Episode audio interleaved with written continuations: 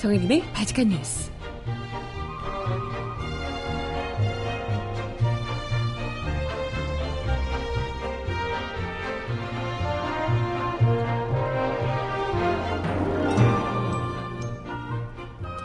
여러분 안녕하세요. 바지칸 뉴스 정혜림입니다. 정부가 집값을 잡기 위해 정말 골몰하고 있습니다. 오늘 또 부동산 종합대책을 발표한다는데요.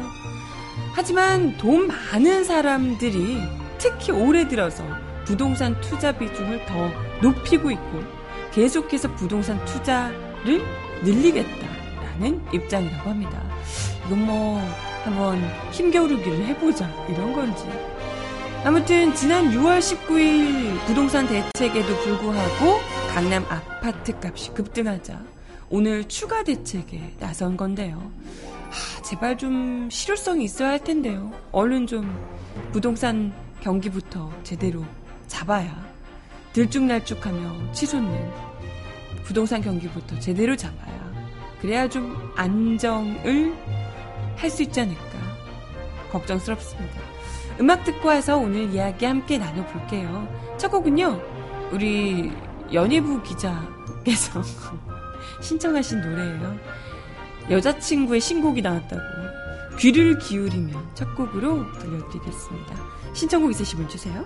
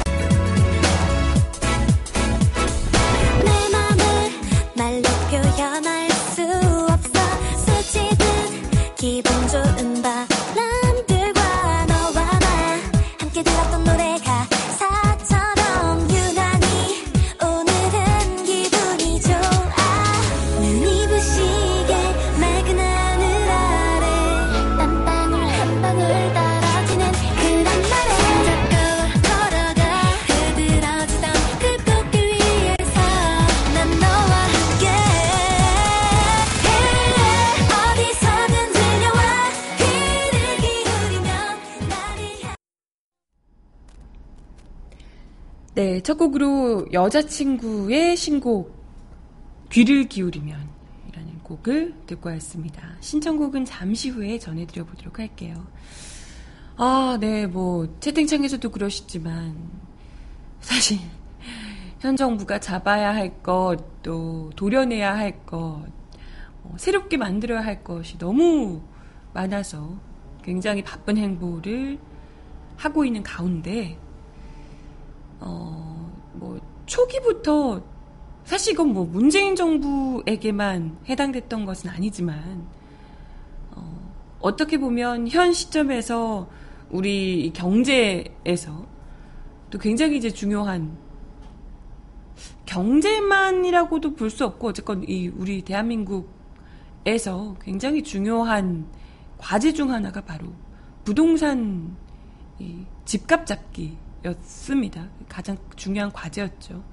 그게 뭐 문재인 정부라서 특별히 더 많이 기대하고 이랬다기보다는 이때까지 너무나도 계속 뭐 안 잡혀왔던 거니까요. 아무리 잡으려고 해도 잡히지 않았던 집값이기 때문에 이거 어떻게든 좀 정상적으로 안정적으로 이게 수요와 어찌됐건 이런 건 수요와 공급이 어느 정도 비중이 맞아야 되는데 가지고 있는 사람들은 완전 뭐 어마어마한 규모로 뭐 다주택자들이 가지고 있고 여러 개 있는 사람들은 정말 너무나도 많잖아요. 그런데 정작 집이 한 칸이라도 아주 작게라도 내 몸 하나 누일 공간조차도 없는 사람들이 거리로 내몰리고 있는 경우는 또 너무 완전 극명하게 갈리는 이런 현상이 점점 더 심화되고 있는 상황이기 때문에 이런 비정상적인 집값 파동을, 집값을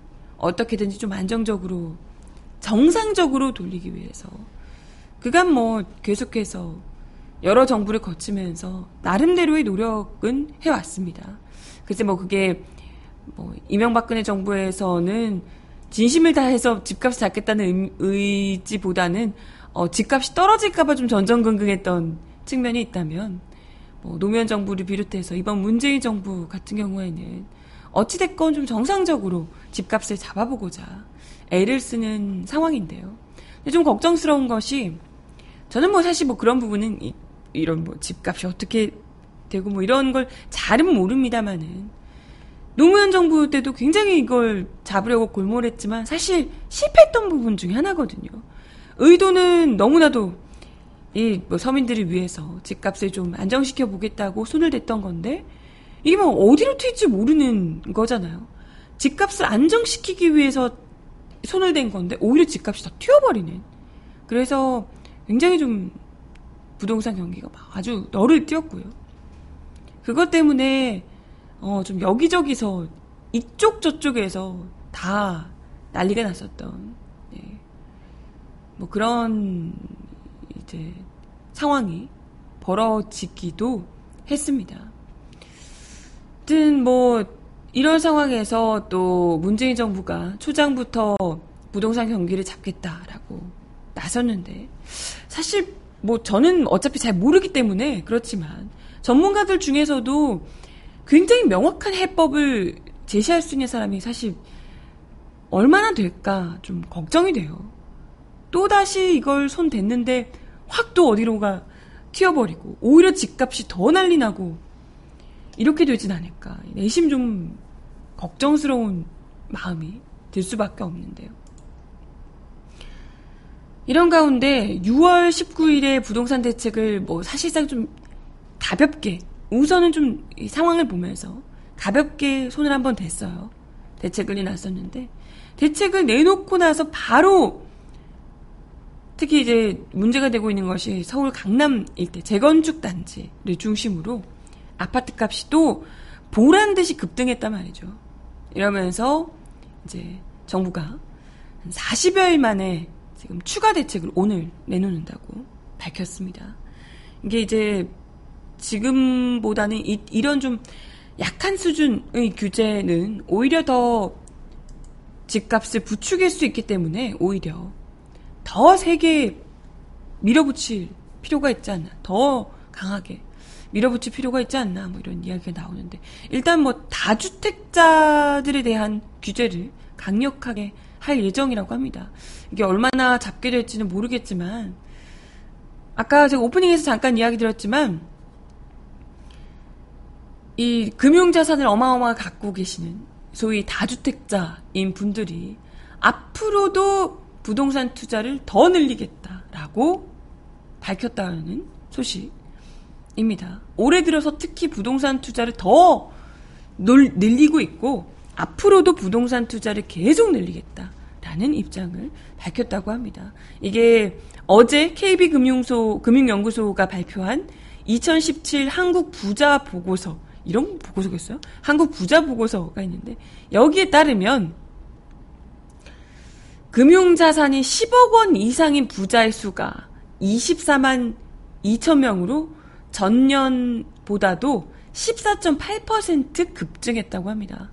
야, 나라 경기는 이 모양 이 꼴이고 사람들이 정말 허덕허덕 하고 있는데, 그 와중에도 10억 이상 부자들의 수가, 또 잘 사는 사람들은 그만큼 또 재산을 더 두둑하게 불리고 있다는 얘기인 거죠. 이들 전체 국민의 중에서 이들 부자의 비중이 0.47%라고 합니다. 근데 0.47%밖에 안 되는 인구가 가지고 있는 이 금융자산 16.3%를 0.47%가 전체 이 금융자산의 16.3%를 차지하고 있다 그래요. 참 이건 뭐 당연히 우리가 누누이 얘기하지만 빈부의 양극화가 급속히 심화되고 있다라고 볼 수가 있을 건데요. 주목할 만한 부분이 바로 올해 들어서 특히 부동산 보유 비중을 계속해서 늘리고 있다라는 부분입니다. 대체 뭐 부동산을 이때까지 사실 이명박근혜 정부를 지나면서 굉장히 많이 풀어줬던 것도 있고요. 부동산 투자만이 정말 뭐 꿀이다, 꿀 투자다 이렇게 생각하는 사람들이 그만큼 많고 법망을 많이 피해갈 수 있고 그렇게 해봤자 세금을 그렇게 크게 많이 내지 않고 뭐 이런 것들이 어찌됐건 많이 도와주고 있다는 것이겠죠. 글쎄 뭐 어찌됐건 간에 그들 역시도 부동산 경기가 꼭 좋아진다라고 생각하진 않지만 그럼에도 불구하고 앞으로도 부동산 투자를 계속해서 더 늘리겠다 이런 입장이라고 해요. 사실 이 뭐 여러 보고서에 따르면 이때까지 뭐 거의 2000년 초반 1990년대부터 2000년 초반 이때 부동산을 처음 산 사람들이 이때 부동산을 구매한 사람들이 집값이 지금 가장 많이 뛰었다. 앉아서 그냥 확 이렇게 뛰었다. 이런 이야기들이 나오던데 사실상 우리 대한민국에서 열심히 돈을 벌어서 저금을 열심히 해서 적금 들고 뭐 이렇게 해서 목돈을 모을 수 있는 확률은 너무나도 적은 거잖아요. 그래서 어떻게든 뭐 대출을 받아서라도 집을 부동산에 투자하고 그걸로 뭐 집값을 띄워서 차익을 남기고 이런 위주로 이제 뭐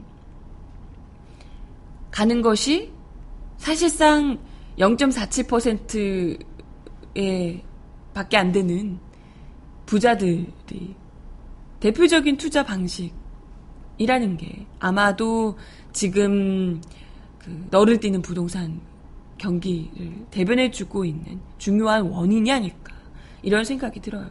그래서 아까 뭐 채팅창도 그러셨지만 실질적으로 집은 굉장히 많이 짓고 있지만 아파트 엄청 많아요. 아파트 엄청 많고 뭐 이런데 미분양된 아파트 너무나도 많다고 들었어요.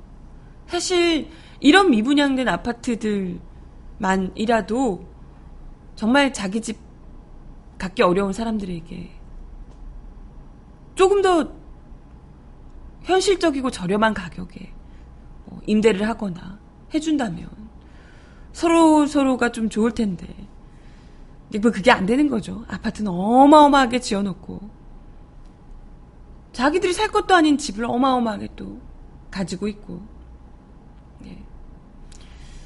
하여튼 이런 구조를 부자들이 생각하기에 땅 투기만큼 좋은 게 없다. 부동산 투기만큼 좋은 게 없다. 라고 생각하는 이 마인드들 바꿔놓을 만한 요즘 부동산 투기하면 오히려 더 손해봐. 라고 생각하도록 바꿔내지 않는다면 이런 부동산 대책들이 쉽사리 실효성이 생기기는 쉽지 않을 것 같다. 이런 좀 걱정이 듭니다.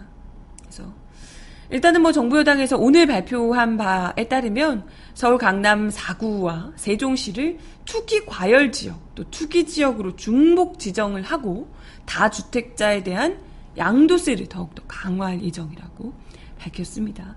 김태년 더불어민주당 정책위의장은 주택시장 안정화 당정협의 후 브리핑을 통해 투기 과열 지역의 투기 수요 유입 차단을 위해서 투기 과열 지구 지정 논의를 했다며 투기 과열 지역도 지정하고 투기 지역으로 중복 지정되는 지역도 있다라고 밝혔습니다.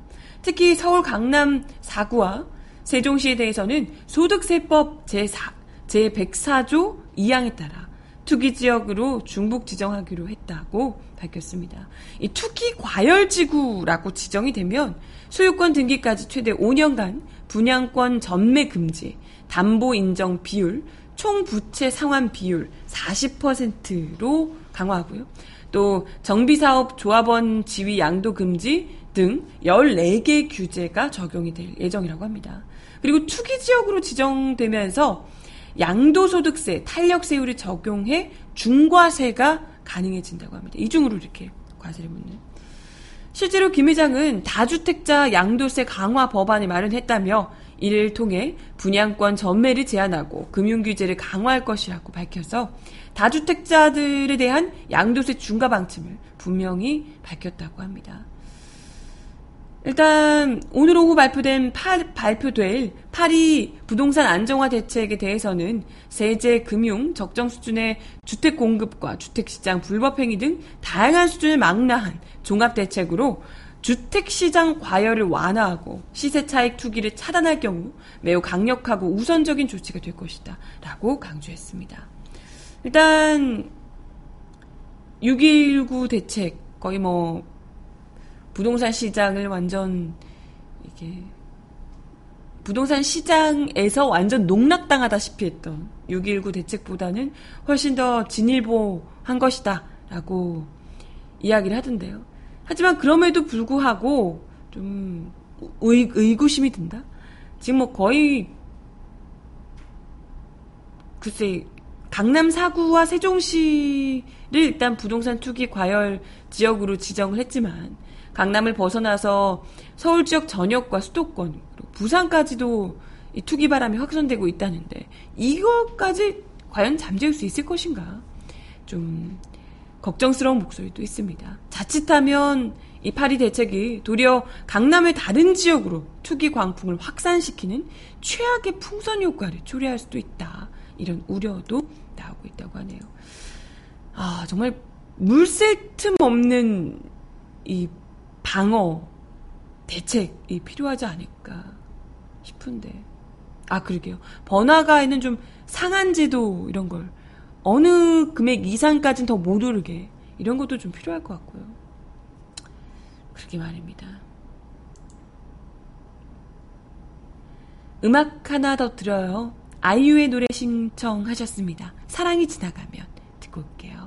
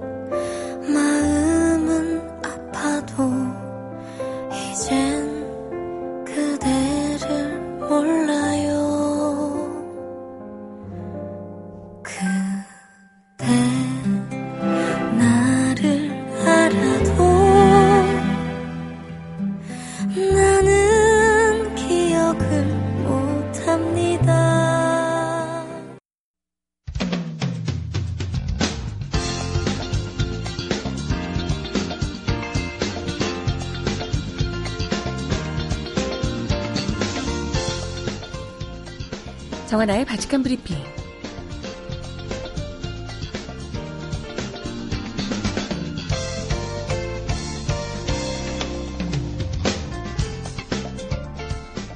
첫 번째 소식입니다. 렉스 틸러슨 미국 국무장관이 북한 문제와 관련해 어느 시점에 북한과 마주 앉아 대화하고 싶다라고 밝혀 논란이 일고 있습니다. 틸러슨 국무장관은 현지 시간으로 1일 미 국무부 청사에서 가진 브리핑에서 우리는 어느 시점에 북한과 테이블에 앉아 북한이 추구하는 안보와 경제적 번영의 미래에 대해 대화하고 싶다며 이같이 강조했는데요. 틸러슨 장관의 이러한 언급은 최근 북한이 연이어 대륙간 탄도미사일 시험 발사를 한 후 북한에 대한 선제 타격 등 강경론이 확산하고 있는 가운데 다시 대북 유화적인 입장을 천명한 것이라 주목받고 있습니다. 틸러슨 장관은 이날 북한에 대한 정권 교체나 군사적 개입설도 일축했는데요. 그는 우리는 북한 정권 교체나 붕괴, 한반도 통일 가속화를 추구하지 않으며 38선 이북에 우리의 군대를 보내기 위한 구실도 찾지 않고 있다라고 거듭 강조했습니다. 틸러슨 장관은 또 우리는 당신 북한의 적이 아니다. 그러나 당신은 우리가 수용할 수 없는 위협을 가하고 있고 우리는 대응해야만 한다라고 현재 상황을 설명했습니다. 그러면서 어느 시점이 되면 그들은 이해할 것이고 그때는 앉아서 그들과 대화를 하고 싶다라고 강조했습니다. 하지만 틸러슨 장관은 우리는 북한이 그들의 핵무기가 같이 있다라고 전제하고 회담 테이블에서 대화하는 것을 생각하지 않는다며 이러한 대화의 조건은 북한이 핵무기를 보유하거나 핵무기로 미국과 영내 국가를 공격하는 능력은 미래가 없다는 것이라고 밝혔습니다.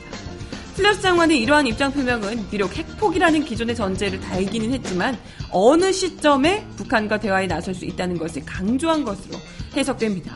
또 정권 교체나 군사적 개입 가능성도 일축해 북한이 추가적인 핵과 미사일 개발을 멈추게 하려는 명분 쌓기로 풀이됩니다.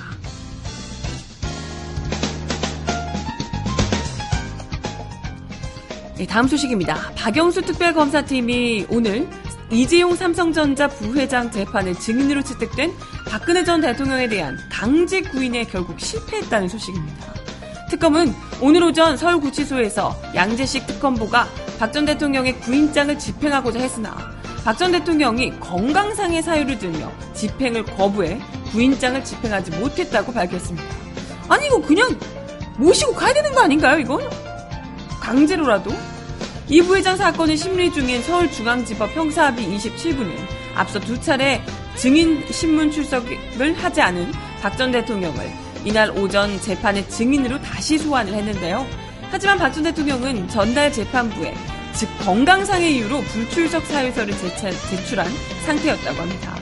박근혜 씨는 이영선 전 청와대 행정관이 재판에도 증인으로 채택됐지만 불출석한 바 있습니다.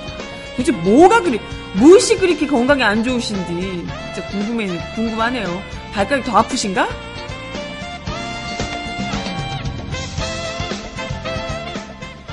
마지막 소식입니다. 김경준 전 BBK 대표가 수감 중이던 2012년에 유원일 전 의원에게 보낸 편지에서 2008년 기획입국설 수사 당시 담당 검사가 기획입국설 수사 목표는 노무현 대통령이라고 말했다고 주장해 파장이 일고 있습니다. 어제 시사저널 보도인데요. 김 전 대표가 유 전 의원에게 2011년 하반기부터 2012년 상반기까지 편지 12통을 단독 입수해 분석한 결과 2012년 보낸 편지들에서 이 같은 내용을 확인할 수 있었다고요. 김 전 대표는 2012년 3월 4일자 편지에서 2007년도에 저를 국내로 입국시키려고 했던 쪽은 민주당이 아니라 박근혜 쪽이었습니다. 라며 그런데 2008년 기획입국설 조사 당시 검찰에 그렇게 진술을 했지만 검찰은 한나라당 쪽 입국 개입엔 전혀 관심이 없다고 화까지 내며 민주당 쪽 인사들을 대라고 압박했다라고 주장했습니다. 그는 이어 3월 18일자 편지에서 무조건 거짓이라니 어이가 없네요. 김기동 검사가 저에게 기획입국설 수사 목표가 노무현 대통령이라고 했어요. 라고 주장하기도 했습니다. 그는 이해훈, 유영아도 조사했지만 민주당 의원 조사와 강도 차이가 현저 있었는데 마치 검찰이 똑같은 강도로 수사한 것 같이 주장하더니 민주당 의원실과 국정원을 압수수색했지만 한나라당 의원실을 압수수색했다고 들어본 적이 없습니다. 라며 거듭 검찰 수사가 노 전 대통령과 민주당을 겨냥했음을 강조했습니다. 당시 수사를 맡았던 김기동 사법연수원 부원장은 시사저널과의 7월 28일 주고받은 문자 메시지를 통해서 목표는 노무현이라고 했다는 김 전 대표의 주장에 대해 전혀 그런 사실이 없다라고 강력 부인을 했다고요. 왜 아니겠어요? 그렇게 부인해야지. 하지만 김 전 대표는 시사저널 보도 직후 트위터를 통해 문무일 검찰총장님 BBK 기획입국 수사를 총괄하셔서 그 과정을 잘 아시지 않습니까? 그때 김기동 검사가 MB의 죄를 덮어주는 대가로 저에게 약속한 내용 및 그 후 저에게 검찰청에서 가족과 피자 파티를 할 수 있게 해준 사실 등 저에게 특혜를 제공한 사실을 증명하는 증거들이 모두 있습니다. 라고 이야기하기도 했습니다. 그는 이어서 계속 김기동을 옹호하며 그자의 거짓만 믿으시면 총장님마저도 힘드시게 됩니다. 철저한 재수사를 바로 지시하시는 것이 모두에게 도움이 되고 국민이 간절히 바라는 것임을 명심해 주십시오. 라며 문 총장에게 재수사 지시를 촉구했습니다. 보도를 접한 정의당 최석 대변인은 김 전 대표가 유원일 전 국회의원에게 보낸 편지에 따르면 당시 검찰이 이명박 대통령 당선 이후 노무현 전 대통령을 수사의 최종 목표로 설정했다며 노 전 대통령을 죽음에까지 이르게 한 부당한 표적 수사와 이명박 정권의 공작 정치가 정권 초부터 다방면으로 기획된 것임을 의심할 수 있는 대목이다라고 지적했습니다. 이게 사실이라면 검찰은 진실 은폐를 넘어서 의도적인 왜곡 수사로 공작 정치에 동조한 것이라며 이를 둘러싼 진상을 철저히 규명해야 한다라며 하며 전면적 재조사를 촉구했습니다. 이렇게 박근혜 정부의 적폐도 적폐지만 MB 정부의 적폐 역시 정말 MB 정말 제대로 좀 털어야 되는데요. 그럴 기회가 있을까요? 그럴 기회가 될까요? 음악 하나 더 듣습니다. 자우림이 부르는 달달한 노래를 준비했습니다. 1717-1771 듣고 올게요. 천사의 미소처럼 새들의 노래처럼 이토록 사랑스런 당신이 좋은걸요. 어서 내게로 와요. 영원히 함께해요. 우리 함께라면 두렵지 않은걸요. 세상에 다른 사람 당신을 만나기 위해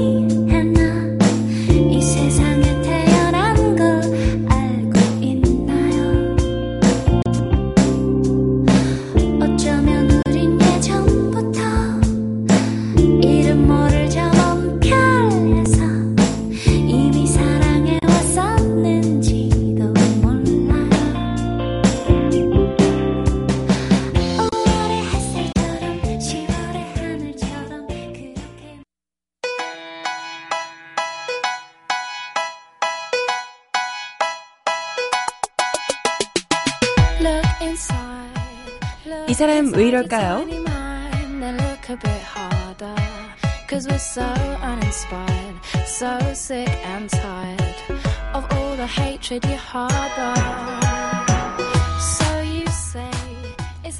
박찬주 육군 2작전 사령관의 부인 등 가족이 관사에서 근무하고 있는 공관병, 조리병 등 사병에게 노예 수준의 갑질을 했다는 제보가 속속 들어오면서 박 대장이 전역 지원서까지 신청하는 등 파장이 크게 일고 있습니다.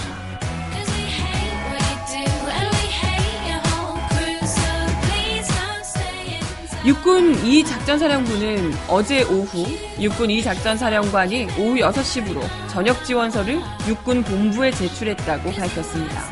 박 사령관은 2작전사령부를 통해 밝힌 서신에서 저는 지난 40년간 몸담아왔던 군에 누를 끼치고 군의 명예를 훼손했다는 자책감을 더 이상 견딜 수 없어 오늘 전역 지원서를 제출했다며 모든 책임은 저에게 있다라고 고개를 숙였습니다.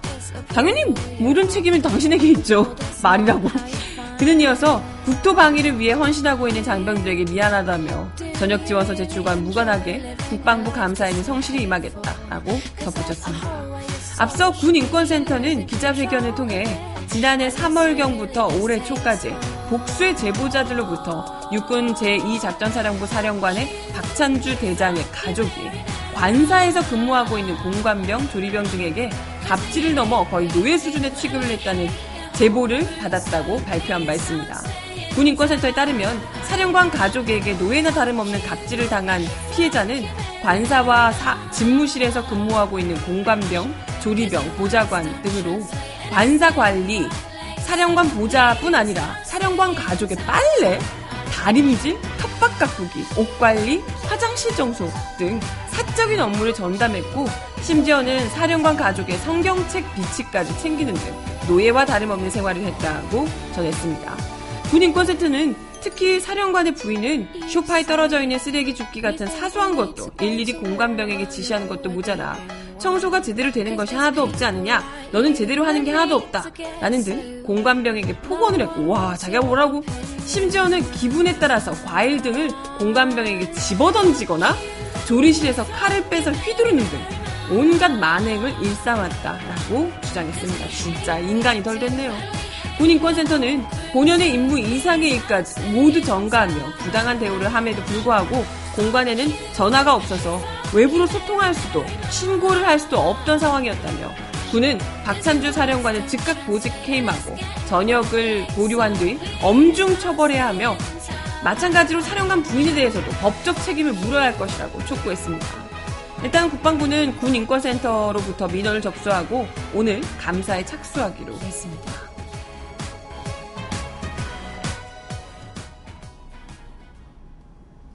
근데 또 한편으로는 이게 단지 이 사람만의 문제일까 싶어요. 저는 뭐 군을 뭐 제가 입대를 해봤던 것도 아니고 잘 모르긴 합니다만은 그래도 전해 듣는 이야기들로만으로도 이런 사례들이 굉장히 많았던 것으로 알고 있거든요.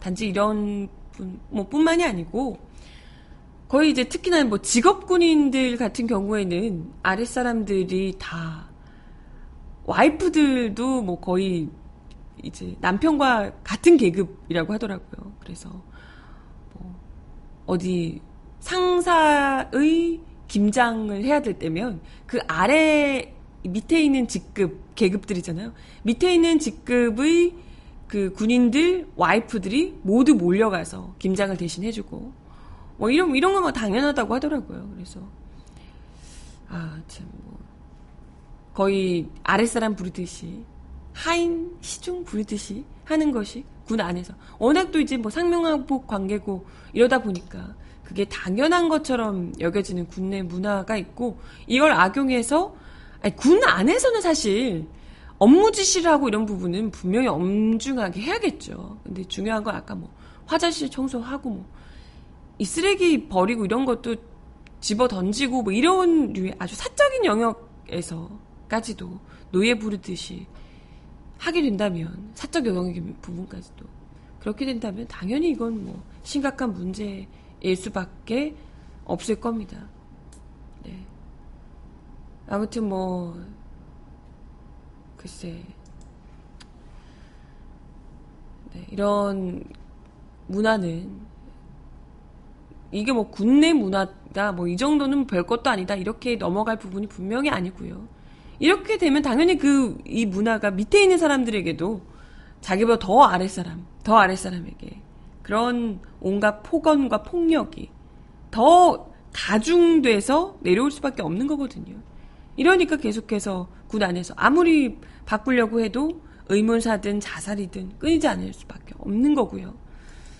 이러한 군 문화를 반드시 바꿔내야 할 겁니다. 이게 또 이야기가 터지지 않았으면 아무렇지도 않게 그냥 슥 지나갔을 텐데 아무튼 모든 것이 제 잘못입니다라고 얘기하며 전역하겠다고 밝힌 그분도 이건 대충 물러나고 될 문제가 아니고 어쨌건 처벌을 받을 부분이 있다면 충분히 이건 마땅히 그 아내분도 그렇고요. 처벌을 받으셔야 한다 생각이 드네요. 네. 음악 하나 더 듣고 와서 이야기 이어가 볼게요. 성시경이 부르는 거리에서 듣습니다.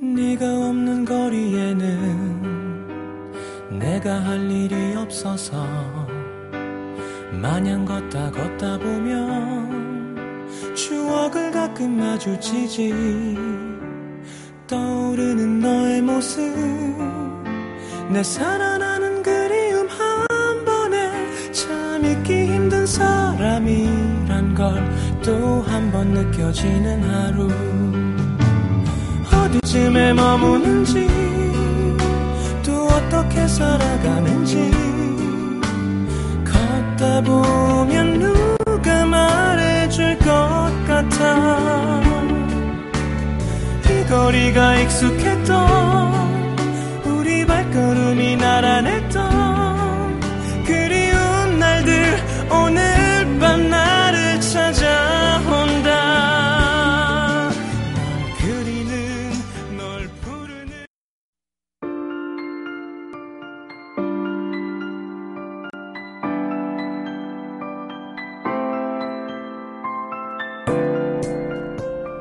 세상 속 가장 필요한 목소리를 전합니다. 여기 이곳 우리가 있어요.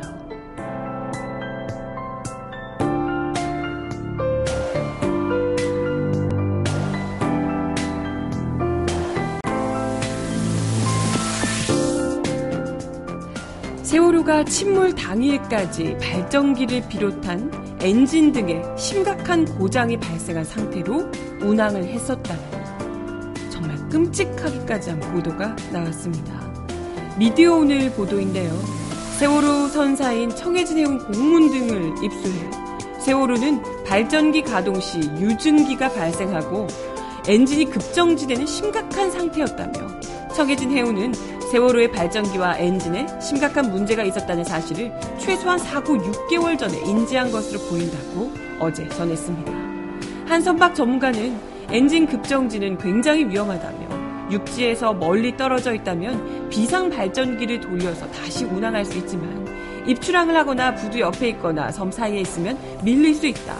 조정 불능 선박이 되는 것이다. 라고 이야기했습니다. 2013년 9월 26일 한국해운조합에 보낸 문서에서 청해진해운은 제주 인천 간 운항하는 세월호에서 최근 발전기의 전체 가동 시 유증기 발생 및 압력 저하 후 갑자기 엔진이 트립, 급정지되는 문제 발생으로 대형 안전사고가 발생할 수 있었던 사안이 있다고 쓰기도 했습니다. 2014년에도 인천항에서 세월호가 연료유를 수급하여 사용하던 중 다량의 불순물, 침전물 발생으로 인해 단시간 내에 여과기의 기능이 상실되는 문제가 발생됐다. 이런 류의 이제 문제가 있었다고 적시하고 있다는군요. 미디어 오늘은 청해진해운은 대형 안전사고의 발생 가능성을 알고 있었지만 참사 당일까지 그 원인을 찾지 못한 상태에서도 세월호 운항을 무리하게 계속했다며 엔진 급정지의 원인이 연료유 때문인지 확인하지도 못한 상황에서 연료유 공급 시 샘플 채취 등의 조치를 하는 것으로 이 문제를 덮어버렸다라고 지적했습니다. 이 같은 보도에 세월호 유가족 김영호 씨는 SNS를 통해 엔진 고장은 급변침과 급침물과는 무관할 것이라 본다. 하지만 이를 알고 있으면서 세월호를 출항시킨 것은 심각한 문제이고 반드시 조사해야 할 부분이라고 강조했습니다. 그런가 하면 김정란 상지대 문화콘텐츠학과 교수는 이 얘기가 왜 이제서야 나오는가? 그리고 박근혜는 도대체 세월호와 무슨 상관이 있길래 그토록 진상규명을 방해하고 세월호 유가족을 그토록 핍박했으며 이 나라의 보수라고 하는 자들은 왜 그토록 세월호의 비극을 모욕하고 폄하하고 조롱했고 또 지금도 그러고 있는가? 라고 비판했습니다. 도대체 이 비극적인 사건이 보수 이데올로기의 어느 지점과 충돌하기에 그렇게 인간 이하의 행동을 했는가?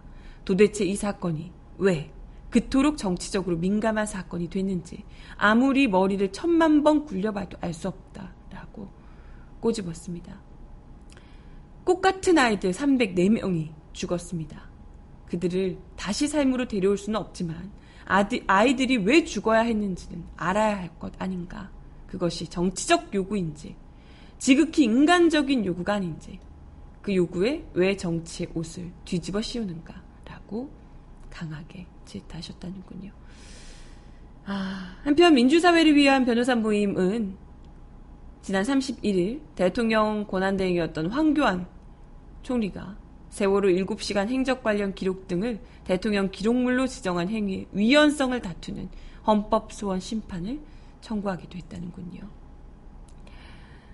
마지막 곡 들려드리면서 인사를 드리겠습니다.